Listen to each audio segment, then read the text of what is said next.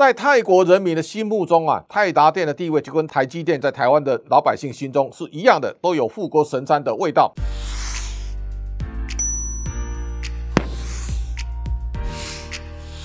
各位财讯的观众朋友，大家好，我是谢金河，欢迎再度收看老谢开讲。那么在这一周当中，我们先把在最近的情势稍微来看一下。美国公布的四月份的 CPI 呢是在四点九，这个四点九啊，大家可以看到，从最高的九点一呢，现在慢慢滑落到四点九，要再往下降，我相信有一定的难度。那么基本上呢，我们看到到现在为止，能源跟食品的价格的上涨，现在看起来还是在往下，但是呢，服务跟薪资的上升呢，现在还。还是往上，所以在五月三号，鲍尔在升完一次利率之后呢，那么他提到将暂停升息，但仍然会关注到即将到来的资讯，并评估对货币政策的影响。委员会呢，对一些预期额外的政策紧缩呢是合适的。我们无需啊升息到更高的水平，对抗通膨还有一段很长的路要走。基本上呢，他认为经济衰退的几率很低，但是呢，大家千万不要忘记，在美国把利率上升到五到五点二五之后。呢它对世界的经济的需求呢，一定会带来快速的降温。这个降温现在一定会影响全世界，这是我们现在所看到的。那美国除了在升息的压力之外呢，现在到底美国要不要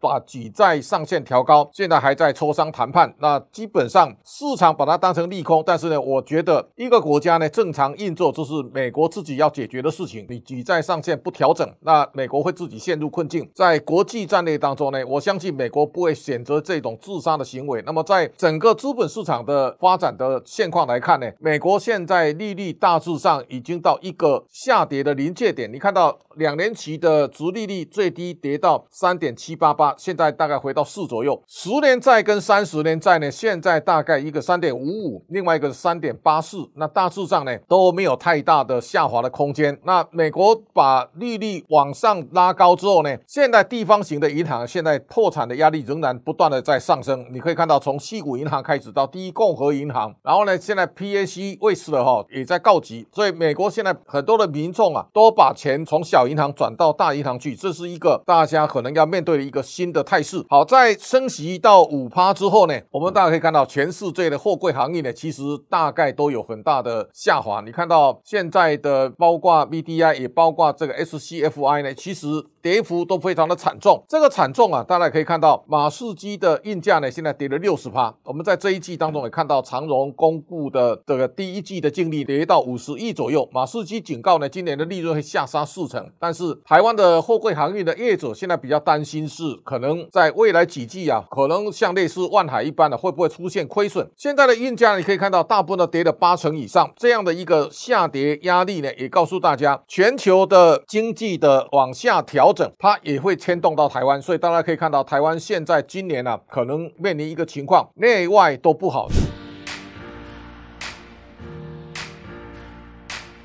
财讯现在有周年庆来回馈给读者，全年最优惠呢，大家可以参考一下。欢迎大家踊跃订购。我们先看一下台湾的出口，大家可以看到，去年的三月，台湾的单季单月出口最高来到四百三十五亿，在去年的三月，然后呢，从四百三十五之后呢，开始慢慢滑落，到十二月已经跌到三百五十七点五了。那今年的一月呢，它最低两百一十五，二月啊三百一十，到三月呢三百五十二，三百五十二对照去年最高的基期呢，其实那个跌幅也将近两成以上，所以第一季的出口衰退啊十九点一七趴，那外销阶段段。呢是衰退两成，所以这个情况也告诉大家，台湾在过去三年当中，台湾的出口每一年呢、都呈现强劲的成长，今年的出口是呈现一个衰退。这个衰退里面比较值得大家去重视的，我们第一季的出口九百七十七，进口呢八百八十八，那顺差啊八十九点一三，这比南韩两百五十八亿的逆差呢，台湾表现还算好。但是我们特别看到，我们对中国的出口三百四十三点三五，衰退三十点六，对美国呢衰退十六点五，对东协。衰退十六点五五，欧洲呢下跌一点六，对日本呢衰退四点五五，大部分的台湾的市场大致上都呈现一个衰退。而这当中啊，两岸的贸易呢现在是衰退到三十点六，大家知道现在的占比啊是三十五点一趴，在二零二零年最高全年呢达到四十三点九趴。换句话说呢，台湾出口的最大宗的市场就在中国，那现在呢它逐渐降到三十五点一，这个数字呢大致上是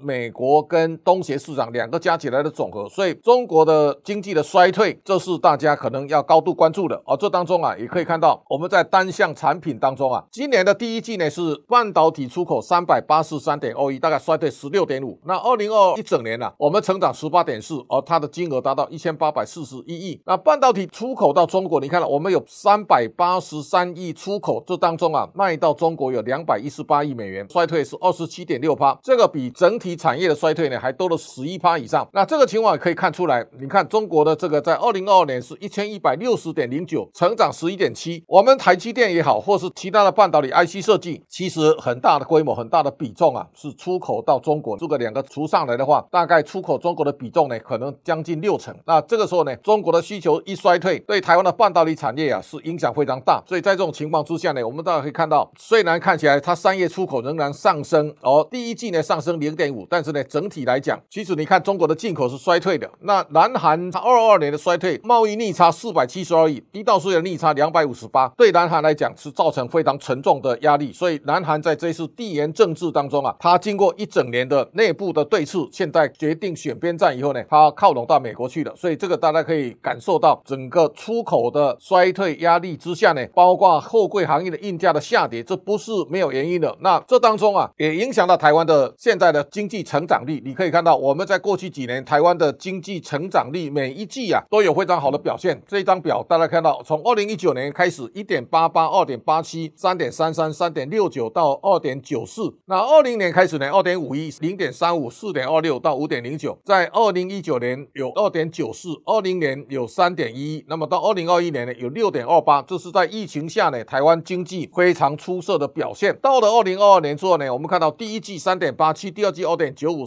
第三季四点零一，到第四季它已经衰到十五零点八六了。这个也告诉大家，我们整个景气的下滑大概是出现在第四季。如果大家对比台湾的上市贵公司的获利呢，你可以看到我们连续啊六个季度呢，每一季都赚超过一兆，但是呢到第四季之后呢，它已经跌到五千八百八十八亿了。如果大家把台积电的两千九百五十九亿再扣掉呢，一家台积电等于有两千多家企业加起来获利呢，大概还抵不过台积电。所以第四季啊，对台湾来讲是空前惨状。今年的第一季季报也公布完成了，现在是五千九百八十五点五亿。这个当中也告诉大家，现在台湾的两个季度呢都在五千多亿。今年如果回吹回来的话呢，如果后面下半年有更好的表现，大致上台湾的获利回到二零二零年，这个如果在二点五兆左右，大家心理上一定要有一个认知，对台湾的整个股价加权指数呢，看起来会有很大的压力。这个就是在现在企业获利当中啊所呈现的一个颓势，这是大家必须啊要高度关注的重点。所以未来的一年，我们制造业的生产指数呢，看起来是在往下滑落的状态，大概会有几季的调整。到底这个衰退呢，是很快的一季两季呢就可以能够把问题解决，还是它是一个漫长的调整？这是台湾在未来这段时间大家高度关注的。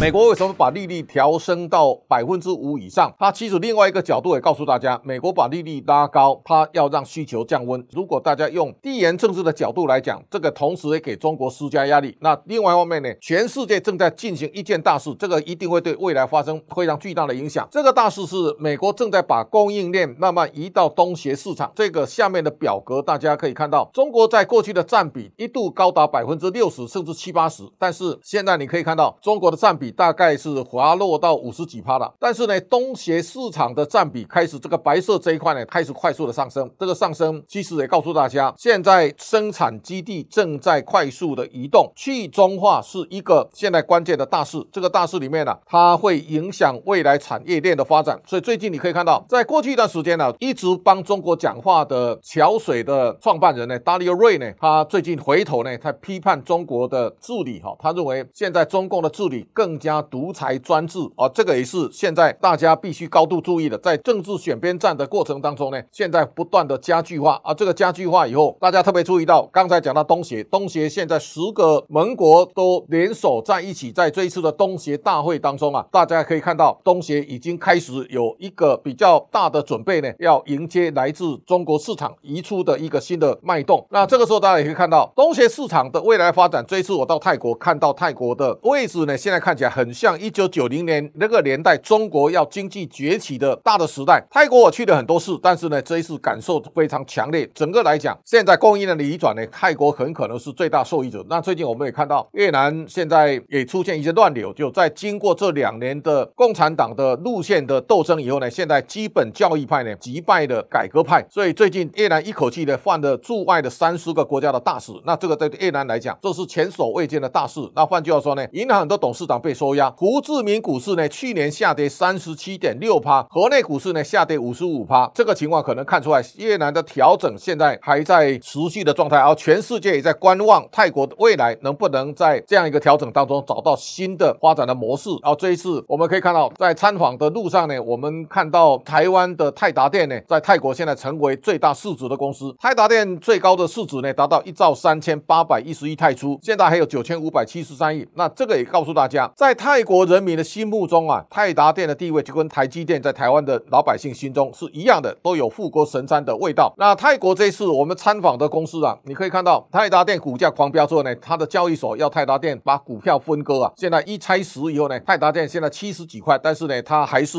泰国最抢手的目标。那么在这一次参访过程当中呢，庄寿安大使特别跟我讲，他说很多泰国的官员每次碰到他都在问你有没有泰达电的股票。那这个是台湾之光，也就是台湾经过几年的努力发展当中啊，现在台湾在全世界大家都刮目相看哦，东协市场现在看起来也会成为大家未来值得投资的焦点。那讲到投资的路上，我特别讲两个人，你看到九十二岁的巴菲特跟这个九十九岁的蒙格尔哦，他们两个人在股东大会上妙语如珠啊。那这个时候呢，大家可以看到巴菲特呢，他仍然称赞台积电是全球最好公司，但是他上一季呢已经把台积电股票卖光了。清零以后呢，他还是称赞台积电是全球最好的公。公司另外一个，他认为美元的地位啊不可取代。那我也特别跟我们观众朋友特别报告，大家可以想一想，人生在这一生当中，年纪会大，两腿会无力，可能到最后走路都不方便，但是呢，脑袋瓜是非常清楚的。所以投资家的脑袋呢还是非常的清醒。所以他做投资呢，他们两个人一生共同互相扶持，互相找标的，现在呢成就一生的大事业。那这个我特别要给郭董来勉励。这一次郭董来参与政治，我一直非常的反对。大家可以看到，他原来好好的、好端端的，是郭董事长和郭董红海创办人。这个时候，你看企业的思维模式跟政治的思维模式不一样。政治是要妥协，但是呢，企业领袖有霸气。郭董把这个霸气带到政坛，我相信他一定会非常不适应。我相信对郭董来讲，也许他应该考虑回来，把自己的事业版图呢，好好专心的经营。我相信红海所面临的未来的挑战是大的。这个时候，郭董应该要有一个新的思维。那我想，这是一个郭董在人生路上啊，要有一些新的启发。那我想，在现在的有股友问到说，美国地产风暴正在酝酿中啊，那我特别答复大家，大家可以看到，在这一次的美国升息之后呢，利率拉高以后，它一定会带给整个所有产业的发展，包括这个民众的需求降低，然后房地产房贷利率拉高，我相信撞击到是房贷户呢，我相信会有很大的压力，所以房地产往下修正调整必然的事，大家一定要提高警觉。台湾的情况也是一样。好，今天老谢开讲到这边告一段落，感谢大家的观赏，下周同一时间请大家继续收看。